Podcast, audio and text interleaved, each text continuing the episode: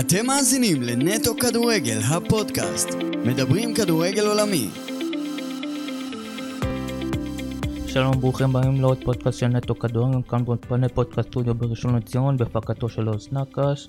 נגיד שלום למתן עבר. אהלן, צהריים. ושלום מנהל המקצועי של מחלקת הנוער והמנהל האקדמי באשדוד, פרדי דויד. אהלן, מה שלומכם? בסדר. פרדי, בוא נתחיל כאילו בעבודה באשדוד, כאילו שנה שעברה לקחתם אליפות בנוער, לקחתם גביע גם לפני שנתיים, בוא תספר על העבודה קצת, על מחלקת הנוער של אשדוד אנחנו כבר מכירים, בוא תספר קצת. תשמע, תמיד ידענו שקיים פוטנציאל גדול מאוד במחלקת הנוער של אשדוד, גם בעבר הם ניפקו לא מעט שחקנים, גם לליגה הראשונה וגם לאירופה. היו מספר דברים קטנים שלשמחתי הצלחתי לשנות בחשיבה ובכיוונים שאני רכשתי לעצמי במשך השנים בכדורגל, והדברים האלה אני שמח שהם מפשילים עכשיו הלכה למעשה. מה אתה אומר דברים קטנים? הרבה מנטליות והרבה אופי. אתה יודע, באשדוד תמיד היו מנצחים, זה בסדר, הם מפסידים, גם בסדר. אז אלה דברים שאני פחות התחברתי אליהם, אני תמיד דוגל וגם וגם. נכון שתפקידנו במחלקות הנוער זה לבוא ולייצר שחקנים, אבל כשאתה רוצה לייצר שחקנים והשחקנים האלה מגיעים לבוגרים ולמאני טיים, ופתאום מוצאים את עצמם בחצי גמר גביע המדינה, בגמר גביע המדינה, או רוצים להתחרות על אירופה או אליפות, אז פה נכנס האלמנט של הניסיון ושל המנטליות שהם צריכים לרכוש. זה לא פתאום בגיל 25 שהם צריכים לבוא ולהתמודד עם הלחצים האלה, לטוב ולרע. וזה המטרה, שגם בגילאים האלה הם התמודדו גם על הישגיות, לא על חשבון המקצועיות, ולהפך.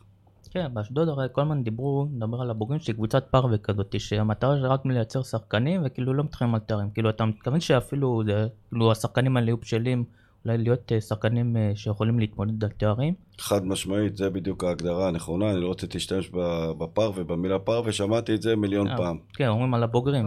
אז לא חשוב, אז אתה יודע, היום כבר אחרת, הבוגרים היו באירופה לפני שנתיים, וגם רן בדרך שלו התחיל לשנות את הקו והדרך והחשיבה בכיוונים האלה. ואתה יודע מה, בוא ניקח את דין דוד. תסתכל, דין דוד היה באשדוד ועשה בעצם את ההתקדמות הכי גדולה שלו, והוא הגיע למכבי חיפה. הוא השחקן משמעותי בעונת האליפות שלהם בשנה שעברה, אז בוא נאמר שאם הוא לא היה עובר אולי תהליך כזה, אז יכול להיות שהוא היה פחות טוב מאשר האחרים. אגב, נכון שהמנטליות כבר משתנה, שזה מאוד מאוד חשוב, כי ראו מקרה עבר של ממסמך אשדוד, שפתאום היא קבוצה צמרת, ואז באה נגיד למשחק העונה וחוטפת פשוט בראש, והשאלה נגיד מאיפה עכשיו, אתה מנהל מקצועי בקבוצת הנוער, מאיפה באמת מביאים את העליית מדרגה הזאת באשדוד, גם בקבוצת הבוגרים, כי כן יש כישרון וכן רואים את אשדוד כמנקר בליגת העל שיכולה לעשות את זה באמת, לא אומר אליפות, אבל יכולה באמת להוות מכשול לגדולות. אז לשמחתנו זה קרה לפני שנתיים, בשנה שעברה זה לא כל כך הלך בגלל שהרבה שחקנים עזבו, נמכרו, ולא היו תחליפים עולמים. אבל לעצם השאלה שלך, זה בדיוק הסיפור. אנחנו כן רוצים לחנך את השחקנים למצוינות, וכן רוצים לחנך אותם לתארים, וכן גם בבוגרים הצוות עושה את כל מה שהוא יכול בכיוונים האלה. זה עבודה מאוד מאוד קשה. כי זה החל בבחירת השחקנים, זה לא כל שחקן יכול להיבחר לממסמך אשדוד, אולי מה שהיה פעם בעבר. יש כאלה לחצים ואחרים על דברים מהסוג הזה, צריך לדעת איך להתמודד ואיך לנהל את זה כמו שצריך. ואני אומר לך שאני מתחיל עונה שלישית באשדוד, אגב שזה לא קרה גם הרבה שנים במסמך אשדוד שמנהל מקצועי נשאר יותר משנה, והיו לא מעט שמות ואנשים, אנשי מקצוע טובים, שזה גם מראה על הדרך של אשדוד. ואני במהלך השנתיים שעושים את זה, לא מעט קבוצות שלנו הגיעו גם לתארים. אתה יודע, הזכרת את הנוער, אנחנו עכשיו בדיוק, כשאני מתראיין אצלכם, אז בדקות הספורות אנחנו נדע את מי אנחנו מגרילים בצ'מפיונס ליג.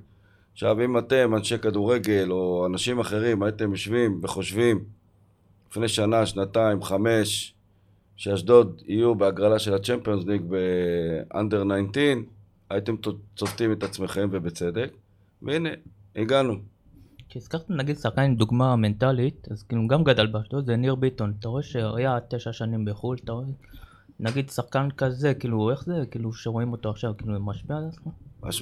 שמע, קודם כל ניר ביטון. ניר ביטון, אני חושב שזה היה מהחלוצים הראשונים שיצא ונמכר בסכומים לא מבוטלים, ועשה קריירה מאוד מאוד ארוכה. אני יכול לומר לך שבמכבי תל אביב הכי מרוצים ממנו, ואני יודע את זה מקרוב, ולאו דווקא ברמה המקצועית, אלא ברמה המנטלית, ברמה של מנהיגות.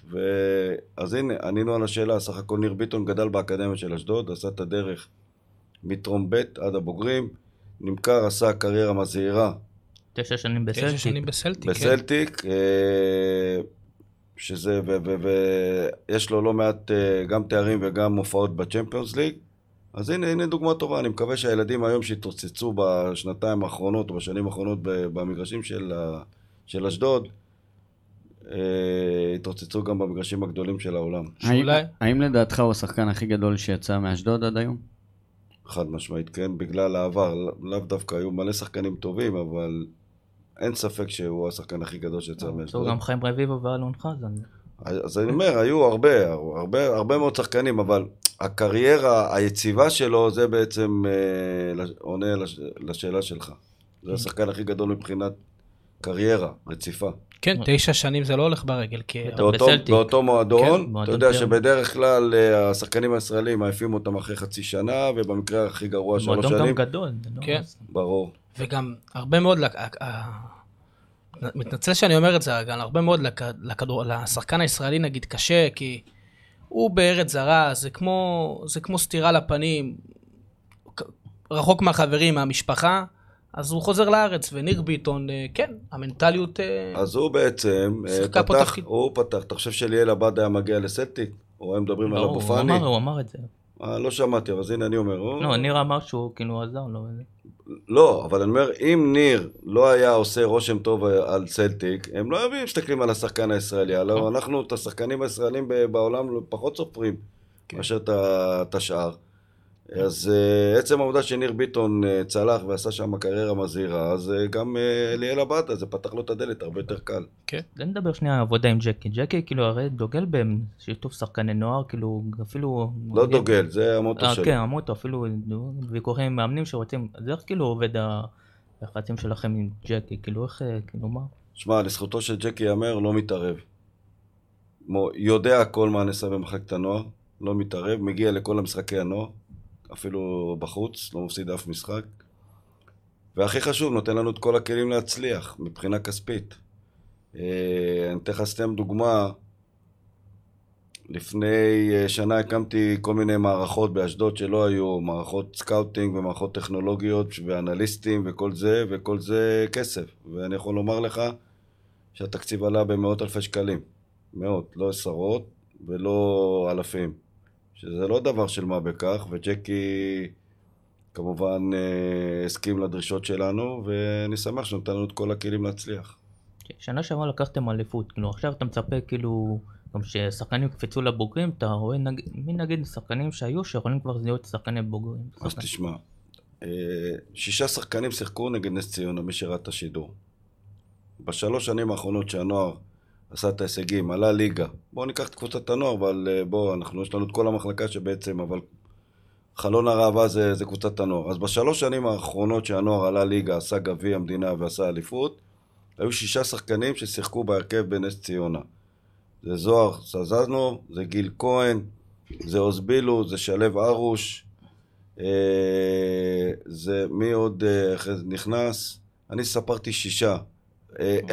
אדיר לוי שכבש את השער האחרון באליפות, מרטין השחקן הזר, על הספסל היה ניר חסון, חמזה מואסי שמשחק עם הפועל רמת גן. זאת אומרת יש מעל 10 שחקנים שהיום גם בליגת העל וקצת בליגה לאומית, ומתוכם כולם משותפים. וכאילו שעכשיו ראית את האליפות נוער, כאילו זה מבייס אותך שאין שחקנים, כאילו שחקנים משמעותיים באשדוד, יכול להיות אלופת המדינה ש... למה לא משמעותיים שלנו? כאילו בנבחרת, בטורניר עצמו, בטורניר של נבחרת הנוער, היה לנו שחקן אחד שהוא השחקן בין השלושה הכי טובים בליגה, זה נועם מוצ'ה, שגם לדעת מאמני הנבחרת הוא טופ 3, אבל מה לעשות, אתה יודע, הנבחרת התחילה, מוצ'ה נפצע, בוא קודם כל מוצ'ה באחד המשחקים נפצע, נהדר לחודשיים וחצי, החזרה שלו הייתה קשה, הנבחרת התחילה, והתחילה טוב מאוד, למה לשנות 11? עם קלצ'פולסקי, אוסקר גלוך ומדמון, אני מסכים, זו סיטואציה לא פשוטה, אבל זה לא גורע שהוא אחד השחקנים הכי טובים בליגה. אתה חושב כאילו הוא יכול כבר להיות שחקן בוגרים? אז בואו נגלה לך סוד מהעין הרע. כן, למוצ'ה כבר עשו חולצה, בשנה שעברה הוא היה צריך להיות בסגל של הבוגרים, לא זוכר נגד באיזה משחק, הם שיחקו נדמה לי הבוגרים ביום שני, ביום שבת הוא נפצע. ונהדר לשלושה חודשים. פעמיים חוסר מזל. פעמיים, כן, מומנטומים. ועם רן, איך כאילו יחסים ביניכם לבנון? רן, אני מכיר אותו מהשהוא היה ילד קטן. בהפועל פתח תקווה גם שהייתו, זה מאמן. רן, גם יש לי איתו היכרות רבת שנים, דרך חבר משותף, בחור אנונימי, אברהם גרנט. רן בתור ילד היה אפילו מגיע למשחקים שלי שאני שחקתי בהפועל פתח תקווה והיה עוקב אחרי קבוצת הנוער שלנו. אגב, אפרופו הפועל פתח תקווה, קבוצת נוער, מנדל דוידוביץ' היושב ראש, תראה מה זה, איזה אבסורד ואיך הגלגל מסתובב. כשהגעתי לאשדוד סיפר לי כשהוא בא לפני 20 וכמה שנה שג'קי נתן לו את המושכות, הוא 30 שנה במועדון, שג'קי נתן לו את המנדט ללכת ולהקים את קבוצת הנוער, איפה הוא בא ללמוד? בהפועל פתח תקווה. סתם שנאתי שם מן הנוער, אני מזכיר לכם שמחלקת הנוער של הפועל פתח תקווה הייתה מספר אחת גם בייצור שחקנים וגם בתארים, אז היום כמובן שהיוצרות התהפכו, וזהו, זה הסיפור. עכשיו כאילו אתם לא קופאים עליו כאילו לשתף שחקנים ולהגיד לו בואו תראו. מי, על רן? כן. רן, אף אחד לא קופא עליו, הוא יודע, קודם כל, כל מי שבא לאמן באשדוד יודע שהמטרה הראשונה זה לייצר שחקנים. ייצור שחקנים, השבחתם, ואם אפשר גם מחירתם. אין מה לעשות, זה אשדוד, לטוב ולרע. זה עדיין, זה תחנת מעבר. אני לא יודע, בינתיים זה תחנת מעבר עם הרבה שחקנים צעירים שרוצים להגיע, והרבה שחקנים שמשביחים אותם. כמובן שהשמות הסקסי, מכבי חיפה, מכבי תל אביב, היום אפילו הפועל באר שבע שנכנסה לקטגוריה הזאת, זה הרבה יותר תחרותי, זה הרבה יותר, אבל אני אומר דבר אחר, כל מי שרוצה לגדל, כל ההורים שאני יושב איתם ומדבר איתם, ואני גם אבא לשחקן, אם יש להם ראייה עתידית וסבלנות, צריך להביא אותם למקום כמו אשדוד. כי לגדל שחקנים צעירים, בואו תנו לי עכשיו דוגמה, איפה שחקן מוכשר שלא יהיה? בואו ניקח את מאור לוי, מכבי חיפה, איפה יכול לשחק? כרם ג'אבר, איפה יכול לשחק? אתה רואה את אוסקר גלוך אבל. אוסקר זה, עזוב, צריך להוציא אותו מהמשוואה, כי אוסקר זה משהו אחר לגמרי. זה יעלום שעם כל הכבוד לכולם, זה לא אוסקר גלוך. אוסקר זה משהו אחר לגמרי. זה כמו מנור, וזה כמו יוסי בן זיון, וזה כמו רביבו. אוסקר הוא יוצא מן הכלל, אבל איך אפשר לגדל שחקנים ולא לתת להם שחק? אי אפשר לשחק בבאר שבע היום, ואי אפשר לשחק במכבי חיפה, ואי אפשר לשחק במכבי תל אביב. עוד פעם בוא נוציא. תקשיב, לא, אבל אני אומר, זה בליגה שנייה, אני מדבר בגדולות לגדל. לא, גם בסדר. במכבי פתח תקווה אגב כן. אני אומר, אני לא פוסט. גם הפועל תל אביב עכשיו התחילו לגדל בשנים האחרונות, בשנתיים האחרונות, בוא נראה עד כמה סבלנות. עכשיו אתה יודע מה קרה בהפועל? הפסידו 2-2. 2 משחקים, ועכשיו הלחץ יגדל שם. עכשיו בוא תשמע, אז עוד משחק אחד הפסידו, לא צעירים ולא שום דבר, והתחילו עכשיו שיגעון. אז אני חושב שלגדל שחקנים, זה במועדונים מהסוג הזה. כמו שיש באשדוד. כן, כי באשדוד יש את השקט ואין את הציפייה. אין לחץ, קודם כל ציפיות יש. לא, ציפיות יש, אבל אתה יודע, אין את הלחץ כמו, אין הקהל. הפועל תל אביב. קודם כל יש לחץ, אני אמנתי מכבי פתח תקווה, יש לחץ מכבי פתח תקווה? כן, מילוז. תודה רבה, אז אני איטלי, אז גם אין דבר כזה לחץ מג'קי ובכל הסובבים שלו. לא, אבל זה לא קל. אבי לוזון, וזה כמו 50,000 איש בטדי. בסדר? אז מה זה אין לחץ? ועוד איך יש לחץ? לא, זה לא קל, נגיד, כמו שהזכרת מכבי חיפה ומכבי. כן, לא, זה אנדרסטייטמנט מה שנקרא. הנה, נגיד, הזכרת את דין דוד, שבאמת נתן, אבל הנה, עכשיו קצת לא הולך לו, הוא מקבל אפילו טרילוב שריקות בוט, וגם כל הזמן צוחקים עליו שהוא נכנס לנבדל, וכאילו, מה אתה אומר לו, נגיד, עכשיו במצב כזה, איך להתמודד? שום דבר, זה עכשיו הוא בא, יש לו עכשיו בקריירה שלו מבחן אופי. עכשיו, אם הוא לא יודע להתמודד, שילך לשחק בקבוצות הקטנות. אם הוא יודע להתמודד, שיתמודד, אין מה לעשות, בכדורגל אתה לא יכול לעשות 5 שנים רצופות פנטסטיות. יש לו עכשיו טיפונת ירידה, יש יותר שחקנים טובים לידו שלוקחים לו טיפת הפוקוס. יכול להיות שהוא לא יודע להתמודד עם הצירוף של גם רוקביצה וגם פיירו, השחקן החלוץ החדש. שאגב, בלי שום קשר, אם אתה שואל את דעתי, פיירו זה צריך לשחק רק באירופה, הוא מפריע להם פה בשטף של המשחק בליגה. ודין דוד הוא שחקן הרבה יותר משמעותי בליגה הישראלית, אז אני בטוח שבחר יבין את זה ויעשה את זה וישתמש בזה כך. אז בוא, דין דוד רוצה להיות שחקן כדורגל בצ'מפיונס ליג, רוצה להגיע לגדולות, שיתמודד, מבחן אופי. בוא נדבר שנייה גם על המאמן, על אלי לוי, לא איך שיש שיתוף הפעולה ביניכם, אתה צופה לו אתן גם להיות מאמן בוגרים, כאילו קבוצה. תשמעו, אני את אלי לוי הכרתי בפעם הראשונה בפועל רמת גן. תמיד... אמנת אותנו. כן. אני אגיד לכם, אני אגלה לכם סוד. מאמנים יודעים להעריך סוג של שחקנים מסוים כשהם משחקים נגדם. ואלי כל פעם ששחק, כשנמול הקבוצות שהאמנתי, תמיד זרקתי לו מהקווים, אתה תהיה אצלי. בסוף סגרנו מעגל, הגעתי לפועל רמת גן. עשינו עלייה, עונה פנטסטית. ובסוף שנה הוא החליט... אגב, בלי שום קשר, הבעלים בזמנו ביקש שאני אשחרר אותו מהקבוצה, לא חשוב למה וכמה, כמובן שהתנגדתי, הוא נשאר בעונה הזאת, בסוף העונה הוא החליט לפרוש, שאל אותי אם אני יכול לעשות לו טובה, שאלתי לו מה טובה, הוא רוצה להיות עוזר מאמן שלי וללמוד כדורגל, יכול להיות שהוא רוצה לפתח את הקריירה הזאת. אמרתי לו בשמחה, אתה יודע, יש אנשים שהיו מנהיגים בקבוצות שלהם, זה יוסי אבוקסיס ורן בן שמעון, וברק, כל אלה היו בסופו של דבר מנהיגים במגרש, אז היה ברור שהם יהיו גם מאמנים, ולא חסר שמות שהיו בעבר.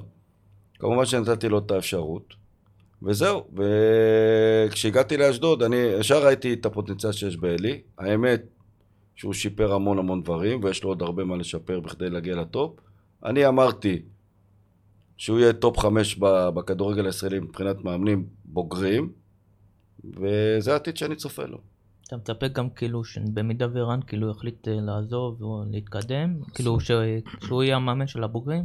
קודם כל אני לא מצפה, כי יש חוזה. החוזה אומר שביום שרן יעזוב את אשדוד, זה לא משנה מתי יקרה, לאלי יש הסכם שהוא מאמן הבא של אשדוד בבוגרים. דעתך הוא בשל כבר לאמן בוגרים? בשל. אוקיי. נגע קצת לך אישית, כאילו עשית צעד לאחור, היית מאמן בוגרים, מה קרה כאילו שהחלטת על... עשיתי צעד קדימה. תלוי איך אירועים מסתכלים על זה, זה גם נכון, אבל כאילו...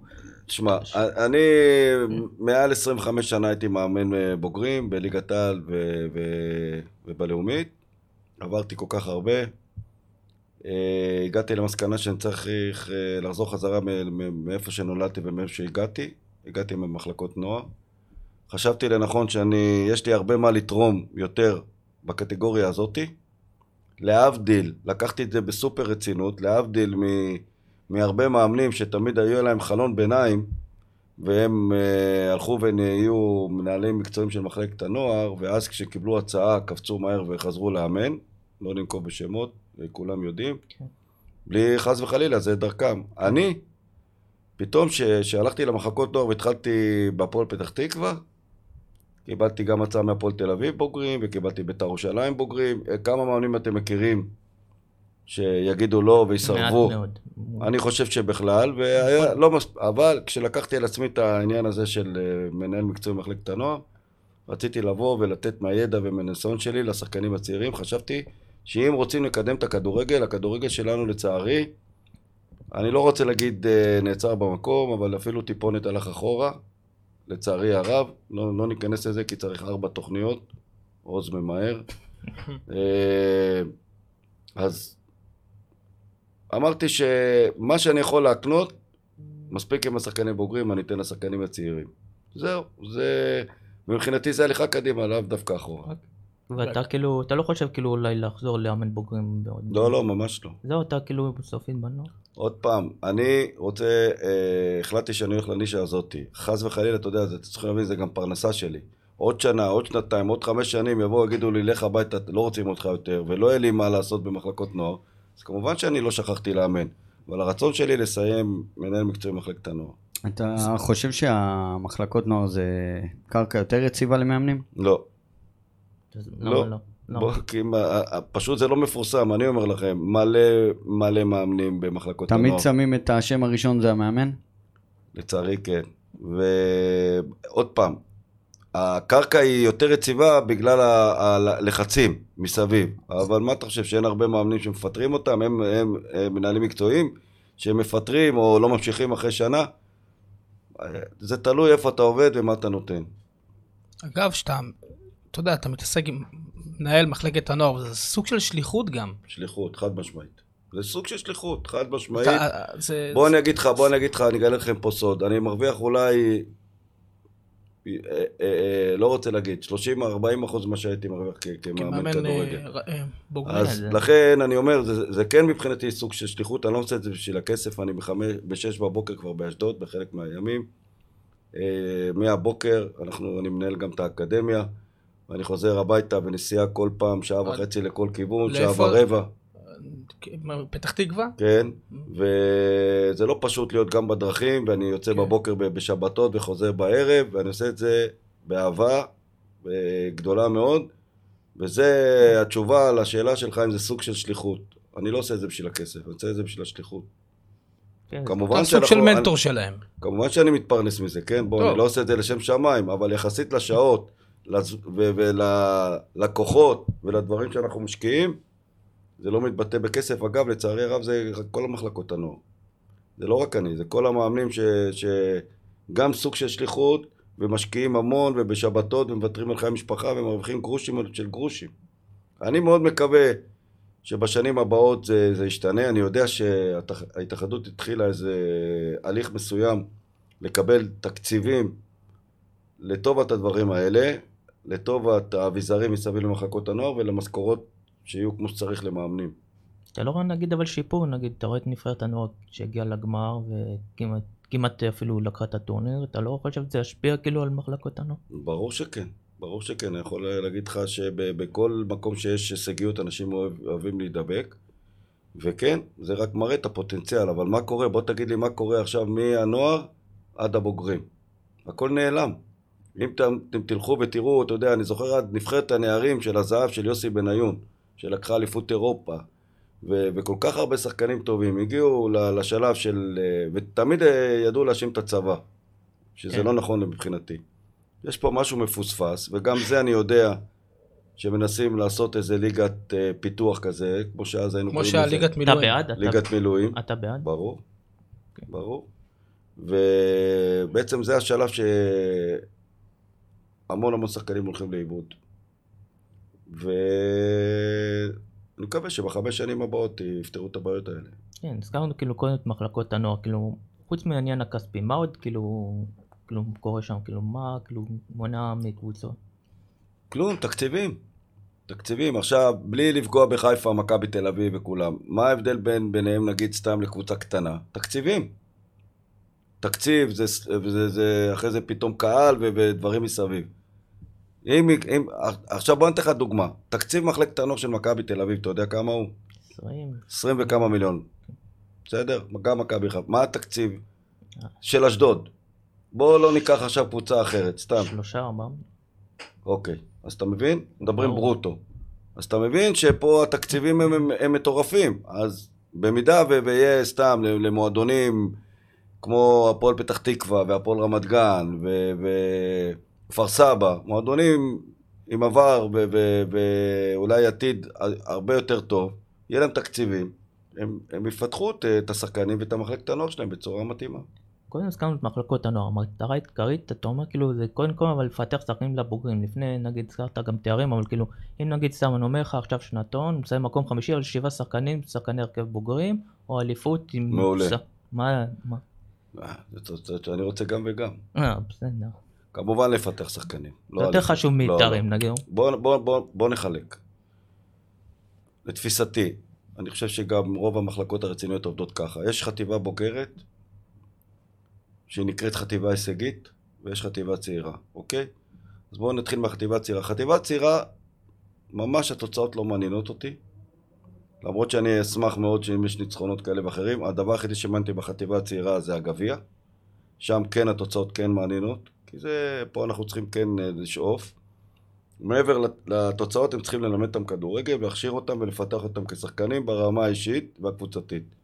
בחטיבה ההישגית, שזה כבר מתחיל מנערים ג' וממשיך כאילו נערים ב' א' ונוער, ששם יש כבר עליות, ירידות וכדומה ואליפויות, שם הדגש הוא גם וגם. אז אנחנו מנסים לשלב. לא מעט משחקים היה לנו ששחקנו אפילו בחטיבה הישגית טוב מאוד ולא נצח טוב משחקים. אחת התעד למאמנים ואמרתי תודה רבה, לפחות אני רואה קו ודרך. לבוא להעיף כדור מכדור 5, להעיף למעלה ולתת גול ולהתחבק, זה לא בבית ספרנו. מה שחשוב שם זה סודות כדורגל. כן.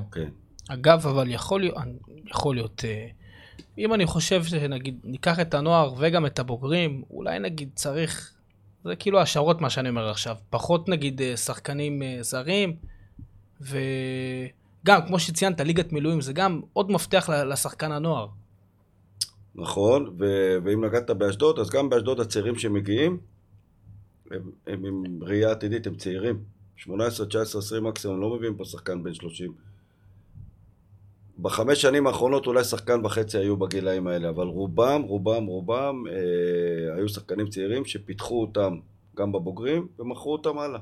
כן, נגיד סתם, בואו ניקח דור קצת לפניך, היה סכם דין דוד, אבל היה את מיכאל אוחנה ואת זריאן ואת קינדה, כל... הדור הזה, כאילו, כל פעם... אין בום, נכון. הוא קצת נעצר, למרות שגם אחרים לא, חוץ מקינדה אולי, אבל כאילו, מה כאילו קורה להם, כאילו, שפתאום עוזבים קבוצה, זה נראה כאילו, פעמים קצת קשה להם מחוץ. האופי האשדודי. זהו, זה מה ש... האופי האשדודי. אתה אומר שבאת, אמרת ש... אז זה חלק מה... צריך ללמד אותם, פחות נאיביות, יותר רוע. ואני מקווה מאוד שהשחקנים האלה שעכשיו אנחנו מפתחים אותם, הם יהיו הרבה יותר חזקים מנטלית, יש לנו ארגז כלים לתת להם אולי מה ש... כל החבר'ה הנחמדים האלה לא קיבלו, יש לנו מאמנים מנטליים, ויש לנו מאמני השערה, ויש לנו הרבה מאוד דברים לבניית אופי השחקן. בוא נדבר שנייה על האקדמיה פחות, כאילו, מה זה אומר כאילו להיות מנהל האקדמיה? זה כאילו גם ילדים בני 5-6? לא, לא, לא. האקדמיה, אז ככה, קודם כל, יש הרבה מועדונים שאני שומע שהם קוראים לעצמם, יש לנו אקדמיה, אז לא.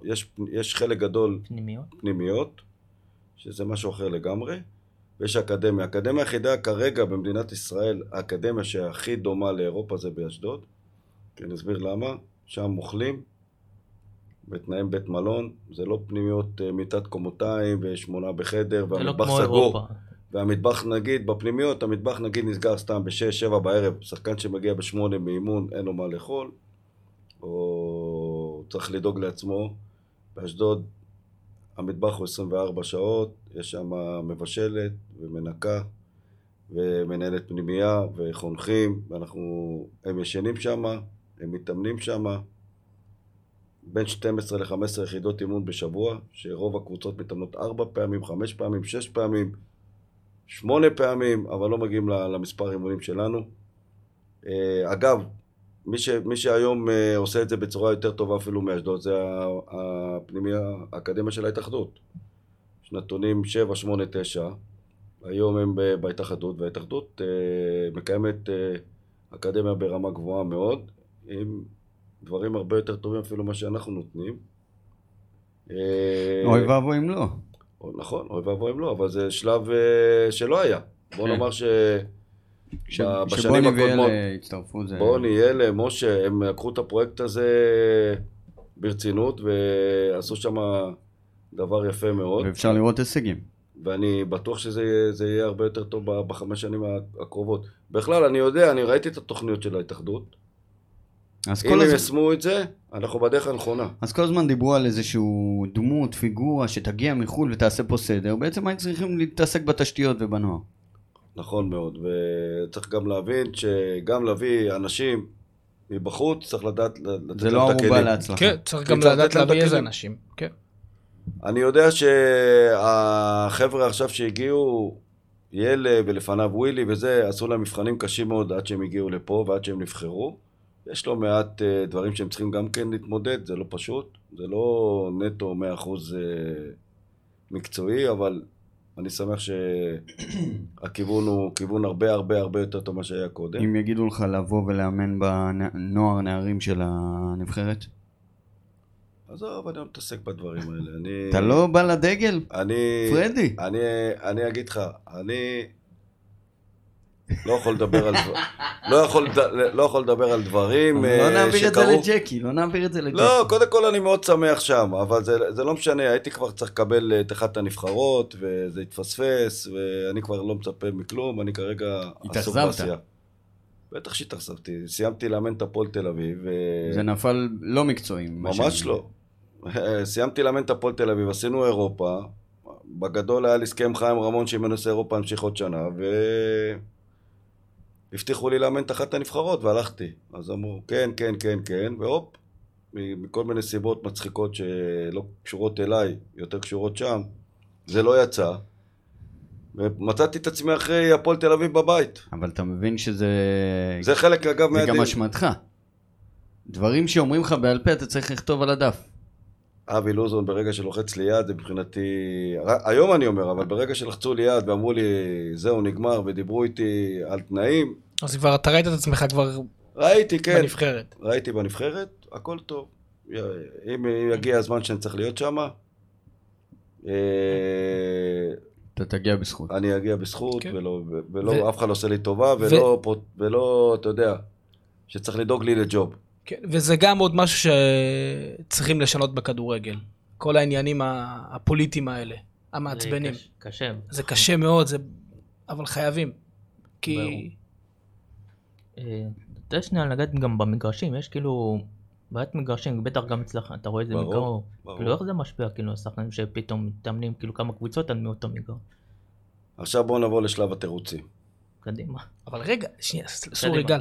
אגב, המתקן אימונים באשדוד, הוא בתוך העיר, נכון? כן. אני יודע, הוא ליד מתחם ביג, הוא מאוד גדול, לא? יכול להיות שאני לא יודע.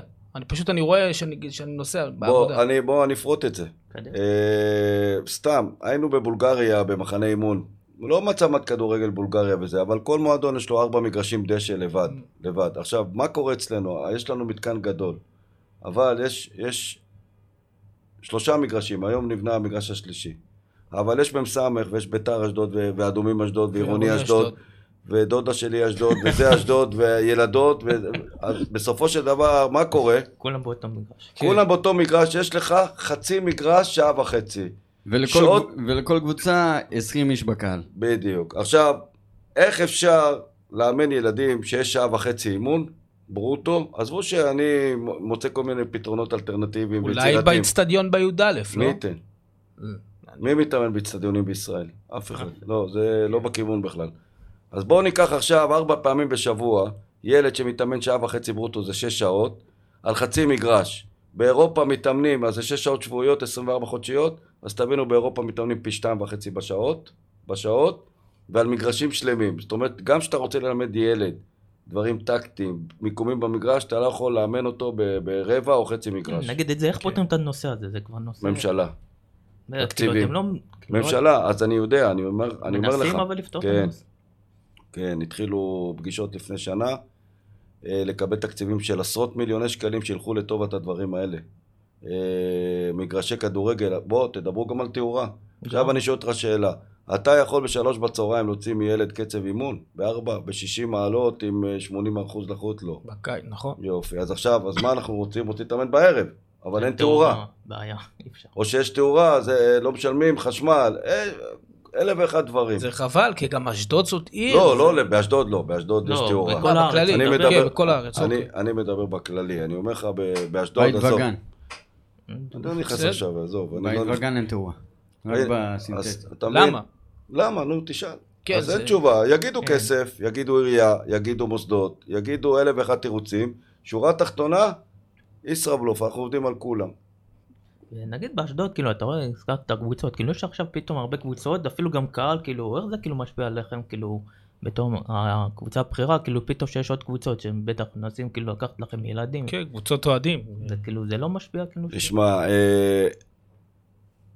כל אחד בא ויש לו פנטזיה להיות בעלים של קבוצה ולהקים מועדוני כדורגל, הרבה מועדונים לא שורדים, יש כאלה שבכלל רוצים סתם להיאבק בג'קי, מה שאני שומע, אז פותחים מועדונים, אבל אתה יודע, בסופו של דבר הילדים וההורים שלהם הם לא פראיירים, מה שנקרא במחאות, הם תמיד יבואו, כמו שהילדים הקטנים תמיד יעדו את מכבי חיפה, מכבי תל אביב, ביתר, באר שבע, את המועדונים הגדולים, אין קשר למועדונים הקטנים, יכול להיות שקריית שמונה לקחה אליפות, מה אתה חושב שיש להם יותר אוהדים? לא, אנשים בקריית שמונה אוהדים של ביתר ירושלים, יש יותר מקריית שמונה.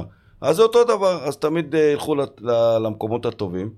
אני גם באופן אישי שמח, אתם לא מבינים איזה קפיצת יש לנו במתנסים ובבית ספר לכדורגל. מנתונים שאני יודע, ההרשמה שלנו פי 5 משנה שעברה בתחילת עונה, שזה המון, המון, המון. מה שהאליפות בנוער מביאה. כן, חד משמעית, אליפות בנוער, ובכלל כנראה השם הטוב שיש למחלקה. נגיד בנושא הקהל, אולי זה פחות עניין שלך, אתה כאילו לא מרגיש עם קהל בקבוצה הבוגרת, כאילו, רואים את המגרש גם הי"א, שמגרש פחות, כאילו, לא שחק עליו כדורגל, וגם... לא ראוי, לא ראוי. אתה מדבר על מועדון מאוד מאוד גדול ומפותח, לא ראוי. יהיה אצטדיון חדש. אנחנו רואים את הקריה הזאת כבר שנים, את התמונה הזאת היפה. אגב, כן, באמת האצטדיון. של אליאנס ארנה, אנחנו רואים את זה. אתה עוד כמה שנים, אני לא יודע להגיד לך במדויק, תוך 3 שנים יוקם אצטדיון חדש גם באשדוד, לפי מה שאומרים. הוא יהיה בטח באזור של אזור תעשייה. אמרו לך גם שתאמן את הנבחרת הצעירה. אני חושב שבדיוק אשדוד באמת צריכה אצטדיון, זאת עיר גדולה. אשדוד צריכה גם חוץ גם אצטדיון, היא צריכה גם תשתיות בכניסת העיר. פרדי יודע. אגב, אפרופו, עיריית אשדוד עכשיו בונה לא יודע, אבל עשרות, מאות מיליוני שקלים, קריית ספורט, משהו לא יהיה בארץ דבר כזה, לא יהיה בדבר, כן, וזה תוך אמור, גם האקדמיה שלנו תהיה שם, זה משהו לא נורמלי, ובהמשך יהיה האצטדיון. שטחים יש, צריך. כן. נגיד נושא הקהל, לא מציק, כאילו, אולי קצת מהצד שאין הרבה קהל, כאילו... מציק, מציק, אבל אני חושב שקודם כל זה מתחיל באצטדיון, ואחרי זה משיווק, נכון. אם, אתה יודע... לא, אבל נגיד, בדומים יש קהל, פתאום שם... הדומים זה, את תשכח, זה קבוצת תורדים. בדרך כלל, תקח את יפו, והפועל פתח תקווה, והפועל ירושלים, סלש קטמון. כן. הקהל שמקים את הקבוצה, אז זה קודם כל הקהל הנאמן, זה... תמיד ילווה את הקבוצה, הם יותר מחוברים לקבוצה מאשר אוהדים רגילים. כי בעצם הם הקימו את הקבוצה, הם יש להם את המניות, הם בעלי הצבעה, הם בעלי השפעה, אז בגלל זה הם הרבה יותר ביציעים מאשר אחרים. ובינתיים רק הפועל ירושלים נתנה את הטון בקטע הזה, היא מה שהצילה. לא, לא, גם תן כבוד ליפו ולהפועל פתח תקווה. היום הפועל פתח תקווה נמצאת במקום אחר לגמרי. אבל הפועל פתח תקווה היא לא התפרקה פשוט. התפרקה? היום הפועל פתח תקווה. לא, היא לא התפרקה. דבר עם אחד שעה בפירוק. התפרקה הפועל פתח תקווה. התפרקה. היא לא התחילה מליגה ג' ועלתה. לא, אבל, נכון, אז אתה צודק, אבל הפועל פתח תקווה התפרקה לא מעט פעמים. הפירוק האחרון לקחה עמותה של האוהדים, והיום מי ששולט ומנהל והדומיננטי זה עמותת האוהדים שלה. מטר, עתיד לדבר על הפועל פתח תקווה, כשלא התחלת שמה כאילו מחלקת נוער, עברת שמה, ולמה כאילו עברת לאשדוד, כאילו למה לא נגיד המשכת שמה? כי זה לא היה רציני מבחינתי, ב3 שנים, שנה ראשונה לא קיבלתי משכורת, חצי שנה לא אני ולא כל המאמנים, היה בחור נחמד בשם גלנט, רצה להיות בעלים של... לא יאהב גלנט מהצבא. זה מישהו אחר, רצה להיות בעלים של קבוצה, ובשביל להחזיק קבוצה צריך כסף, והקבוצה התפרקה, עברה ליונגר הנאמן הידוע. אז בתקציבים לא תקציבים, ושנה לאחר מכן ריבים כל הזמן, העמותה רצתה את זה מגלנט ומיונגר וויכוחים. אז ראיתי 3 שנים שאני מנסה באמת לעשות משהו ואני לא מצליח. וכשהגעתי לפגישה הראשונה שלי באשדוד, זיהיתי מהר את הפוטנציאל ואמרתי, בוא, זה פה מקום שכן אני יכול לעבוד, וכן אני יכול להביא את הידע שלי, ואני שמח שככה היה. ועכשיו אתה רואה את הניהול, עכשיו אתה חושב כאילו יכולים כאילו לחזור כאילו... פתח תקווה? כרגע עוד פעם זה הכל יציבות. קטמון זה כמה 10 שנים כבר קיימים בפועל ירושלים, שם יש יציבות. שם כשאני אימנתי היה קבוצה וחצי במחלקת הנוער. היום יש מחלקה עברה את ביתר ירושלים באיפר, מוציאה שחקנים לנבחרת וכבר אומרים לילדים לכו הביתה, אין לנו מקום עוד לרשום. אז הפועל פתח תקווה התחילו איזשהו תהליך ומהלך בשנה שעברה, בואו נראה ב5 שנים הקרובות, זה הכל תלוי גם אצלהם, בניגוד לקטמון, הפועל פתח תקווה זה תלות הישגיות, אם השנה הם לא יעלו ליגה, הכל יכול להתפרק, אבל אם הם יעלו ליגה, הם חוזרים חזרה אולי להיות הקבוצה שלפני 20 שנה. אתה רואה נגיד, הזכרת את מכבי פתח תקווה שפתאום עברה אותה, גם נגיד אמרת ליאל עבדה, הזכרת שלקחו אותו משם. אתה יודע על מה לקחו את ליאל עבדה? קדימה. ליאל עבדה, אבא שלו עובד באוסם. על הסעות או משהו כזה, על דמי חבר. היה 3,000 שקל דמי חבר בשנה שצריך לשלם אז למועדונים, היום קצת יותר, לא משנה, זה דמי חברות, ולאבא לא היה. הוא ביקש הנחה, אתה יודע מה אמרו לו? אם לא תשלם אתה יכול ללכת לאן שאתה רוצה. אז הוא הלך. והשאר היסטוריה. והשאר היסטוריה. כן, כן. ויש עוד כאלה, לא חסר עוד דוגמאות. לא חסר עוד. אבל איך נגיד, אתה רוצה, מחזירים אותם להיות הקבוצה, נגיד פעם? לא, לא יהיה להם, זה לא יקרה כל כך מהר. לא ב10 שנים הקרובות לדעתי זה לא יקרה. הם התחילו איזה תהליך, זה ייקח זמן, זה כמו שהכל יתהפך. גירשו את מאיר שמיר, למחקה הפועל פתח תקווה, לא היו מתקנים. אני אתן לך דוגמה סתם, במחלקת הנוער של הפועל פתח תקווה היו נגיד 1,000 ילדים, במכבי היו 100. ברגע שגירשו את מאיר שמיר, בצדק, לא בצדק, זה כבר, זה לא, זה פחות מעניין אותי. ונעלמו המגרשים, בדיוק, נעלמו המגרשים. הפועל פתח תקווה הייתה מתאמנת בקיבוץ כזה או אחר. לא בסירקין, סירקין זה אחרי כמה שנים. במושב חגור. ביהוד, איזה אבא ואימא ישלח את הילד בן 8 ללכת למקומות האלה. אז מה קרה? כולם התחילו לבוא למכה פתח תקווה, ולאט לאט הם בנו על כל מה שנהרס בפועל פתח תקווה, מכה פתח תקווה, בנתה אימפריה. למה הם נפרדו אז מפרדי, אתה זוכר? למה מה? מי פרדי, מי... מאיר שמיר. הם טענו על אומר שמיר קיבל את הזכויות בנייה לאצטדיון. אז הקהל בא ואמר, כאילו... למה הוא קיבל את הזכויות, וכאילו נכנסו לו לכיס. הם לא בדקו וראו כמה מיליונים הוא היה, כמה הוא שם בכל השנים שהפועל פתח תקווה שמיר שמיר היה, היו בצמרת, מחלקת הנוער לקחה אליפות, גם שאני אימנתי. המסורת של הפועל פתח תקווה זה על שמו. לא יודע מה על שמו, אבל תשמע, אין ספק שהוא נתן המון כסף. והבעיה הכי גדולה זה הבן של, היה לו ילד בקבוצה. גם אותי גירשו בגלל הסיפור הזה, מה אתה חושב? אני הייתי המאמן ששרד יחסית הכי הרבה שם, וגירשו אותי הביתה, ובאו לי הביתה, והפגנות מול הבית, והכל. למה? כי אני נותן לגיא שמיר שחק. שהיה שחקן לגיטימי אגב. היה שחקן נבחרת אולימפית בזמנו, והיה שחקן... סופר לגיטימי. ניר לוין גם, שערכנו אותו, גם הוא סיפר שהיה שחקן מעולה. אני אומר, אתה יודע, אני לא אומר מעולה ולא חלש, אמרתי שחקן לגיטימי להרכב של הפועל פתח תקווה. היה לו את השער בדקה 90 בדרבי, ברחוב, 99-2000. נכון. כן, דיברנו עם... דקה 86 נדמה לי. 86, שמכבי פתח תקווה גם הייתה פייבוריטית, כי היא באסי טובי. כן, וכאילו, אתה רואה פתאום המדון, כאילו, מאז אותו סיפור די... אז זהו, אז אתה יודע, גם היום הדעות חלוקות, חלק בעדו, חלק נגדו, עשו דברים, לא דברים, אבל זה כבר שלהם. זה שטויות וחבל. קהל של הפועל פתח תקווה הוא לא קהל. נחזור שנייה לאשדוד, לג'קי, כאילו, תספר כאילו עליי, שהוא אוהב כאילו שחקני נוער, וכאילו... אבל כאילו הוא האיש כאילו נראה כאילו, איך האיש עצמו כאילו, הוא נותן לאב. כן, ג'קי, אמרתי עוד פעם בפתיח, ואני אומר עוד, ג'קי לא אוהב, ג'קי חולה על שחקני הנוער. כן, אנחנו רואים את זה. ג'קי חולה על שחקני הנוער, ג'קי מבחינתו קבוצת הנוער והשחקנים הצעירים זה לב ליבה של הממשלה. אפשר להגיד את זה גם על לוזון. בגלל זה הם כאלה. גם אבי לוזון. גם אבי לוזון, ובקו, גאופיר, כל מי שמנהל שם את מכבי פתח תקווה, וכל מאמן שמגיע גם למכבי פתח תקווה וגם לאשדוד, צריך להתיישר עם המערכת הזאת.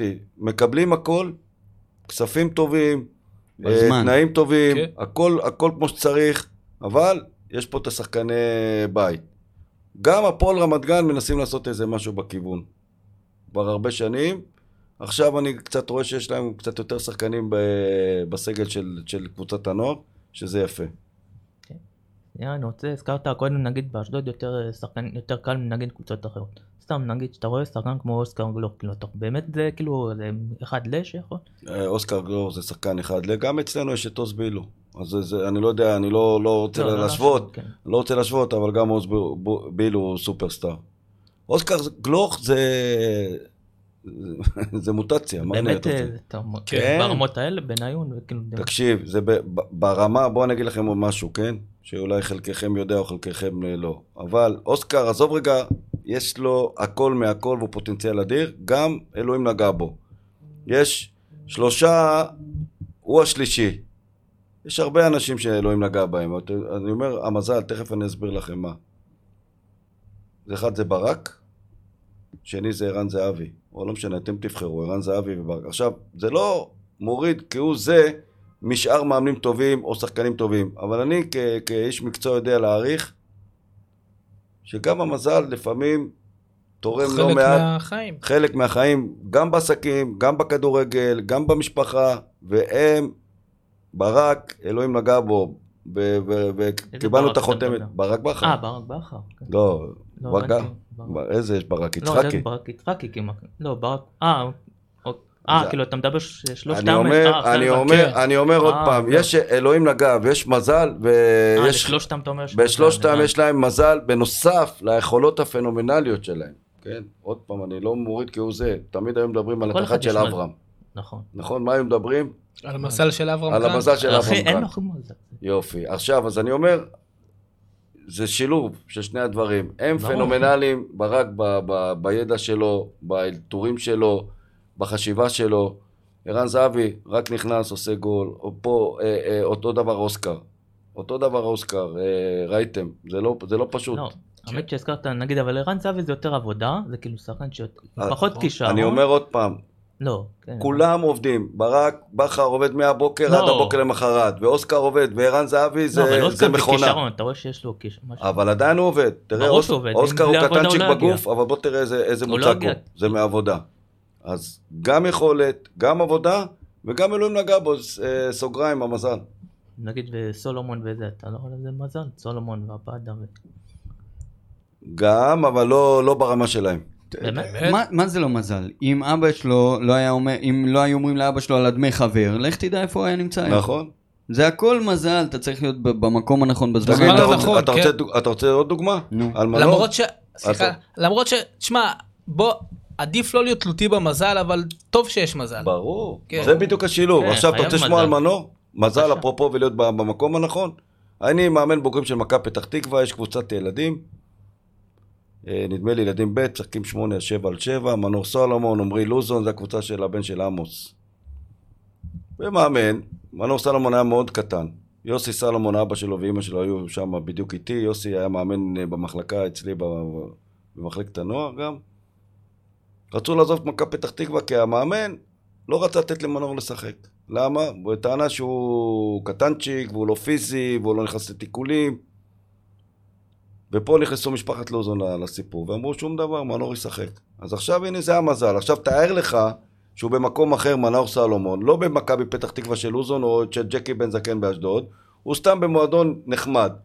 אומרים לילד לך הביתה, הילד מתברבר, הולך למקומות לא מקומות, ונעלם מנור סלומון. כל אחד חייב מזל. אתה יכול גם לראות את זה בתגובות של מנור עצמו. הוא יודע להעריך את זה. חד משמעית. הוא יודע להעריך את זה, הוא יודע שהוא גדל על הברכיים של אבי, והוא אוהב אותו מאוד ומעריך אותו. נכון. עוד ילד רזה שהיום שחק בליגת האלופות. חזיזה. בדיוק. מדהים, איזה קטנג'יק הוא היה, היית מסתכל עליו? אני ראיתי את הסרט שהיה בבית האדום, שישב ילד בוכה, צנום, זה רן זהבי, שלא רצה לשתף אותו אמן כי הוא קטנצ'יק וזה, וזה רן זהבי, ואותו דבר חזיזה. ואותו דבר מסי. ואותו דבר, יש פה מלא מלא דוגמאות. עכשיו, מה זה, אתה יודע מה זה המזל הזה? להיות במקום הנכון ובזמן הנכון. כי אם לא היית במקום הנכון ולא בזמן הנכון, אתה פורש ואתה מפסיד את הכוכבים האלה. זהו, איך מונים את זה, כאילו פתאום ילד קישון? אני באופן אישי, יש לי כל הזו, אין לי, לא ויכוחים, אבל נקרא לזה הנחתות למאמנים, שאנחנו לא פוסלים את הילדים הכישרונים, גם היום יש לי במסמך אשדוד, בקבוצות, גם בחטיבה צעירה, אפילו גם בחטיבה, ילדים צנומים. הילדים האלה מגדלו, יש ילד נותן קפיצה בגיל 14, וילד נותן קפיצה בגיל 18. כמה זה חשוב לילדים עצמם? שילד הוא צנום וקטן, ואז הוא רואה את חזיזה, היום שחק בליגת האלופות, והוא אומר, אני יכול להיות בדיוק כמוך. נכון, זה השראה. זה סוג של השראה, נכון. זה השראה. נכון. אוקיי, שאלה נגיד לסיום, כאילו, איפה אתה רואה את עצמך בעוד כמה שנים? ממשיך באשדוד, או אולי מתקדם במחלקות הנוער, אולי להתאחדות סוף סוף? אני בחור שאוהב אתגרים, בחור שאוהב עשייה, איפה שהקרמה שלי תוליך אותי, ואני אוהב לעבוד ויאהבו את מה שאני עושה, שם אני רוצה להיות, זה לא משנה איפה. אני כבר את כל התהילה ניתן לצעירים. עברתי מספיק בכדורגל, גם אף אחד לא יכול לעשות לי טובה, אני עברתי את כל המסע, לא דילגתי על שום דבר, התחלתי לאמן ילדים קטנים בהפועל פתח תקווה 7/7, זה היה ילדים מיוחד, גיל 10, והתקדמתי במעלה הגילאים, הגעתי להיות מאמן נוער, עשיתי אליפות, עשיתי דאבל בנערים, הייתי עוזר מאמן, ולאחר מכן מאמן בוגרים, וחוזר חזרה.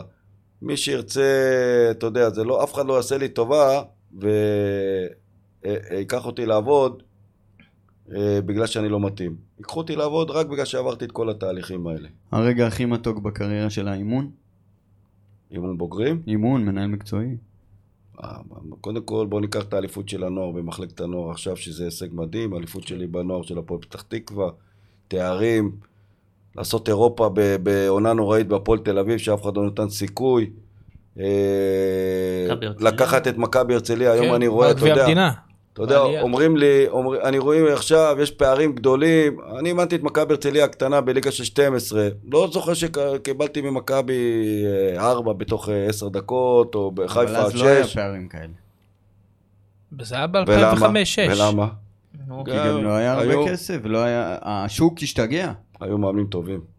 גם, אבל היו מאמנים טובים, היום לצערי הרב, הבעלי קבוצות רוצים להיות מאמנים ולשים חבר'ה עם תעודה ולקבוע הכל, וככה זה לפעמים בחלק מהמקומות נראה, לצערי. אגב, במכבי הרצליה. מכבי הרצליה גם, לקחת מועדון קטן, לעשות גמר גביע המדינה מליגה שנייה, בקלינגר ומכבי תל אביב עד הפנדל האחרון הזיעו, לעשות גביע טוטו ליגת העל, לעשות עליית ליגה במקום כזה. זה הכל, מכבי פתח תקווה נהניתי, סכנין, להתמודד בלקורוניה, באירופה, יש הרבה רגעים. אגב, אבל נגיד בהרצליה, הדרך לגמר, אני זוכר ששחקתם נגד הפועל פתח תקווה של קשטן, איפה שבאת. זה הקרמה. פיגרתם 2-0 ואז שער 2-2, לא? זה אלוהים סדר את הכל. היה 2-0 דקה 80. קודם כל תקשיבו, אתה יודע, אני הייתי חודשיים, 3 אחרי הבלגן שעשו לי בפועל פתח תקווה, הלכתי להרצליה, יצא הגורל רבע הגמר, בפועל פתח תקווה, כולם, מה אמרתי? זה הכל מלמעלה. 2-0, דקה 85, הקהל שער, אני הולך לרמת גן, כן. זה לא אני, זה... הכל מלמעלה, הפך את התוצאה. אתם יודעים, אליאס הוא נתן לרפי כהן גול מחצי מגרש. אליאס הוא סייקו, אתם זוכרים אותו? כן, כן. אני זוכר, אז לא היה את התקשורת כמו היום ואת המדיה. בא ערוץ אחד לצלם את אליאס הוא יום למחרת שעלינו וניצחנו אותם 3-2. הוא אפילו לא הגיע ל-16 מהחצי, אתה מבין? שזה לא אני, זה אלוהים, זה הקרמה. זה מה שהם צריכים לקבל, זה מה שהם קיבלו. אני חושב שזה או כל עוד הפועל פתח תקווה זוכרים את זה לדורי דורה. לדיראון עולם נקרא. כן, כן. אז טוב, בנימה הזאת נסיים. פרדי, תודה שבאת. תודה לכם. שיהיה לך בהצלחה. אחלה פרדי. תודה רבה. תמשיך להצליח. להתראות.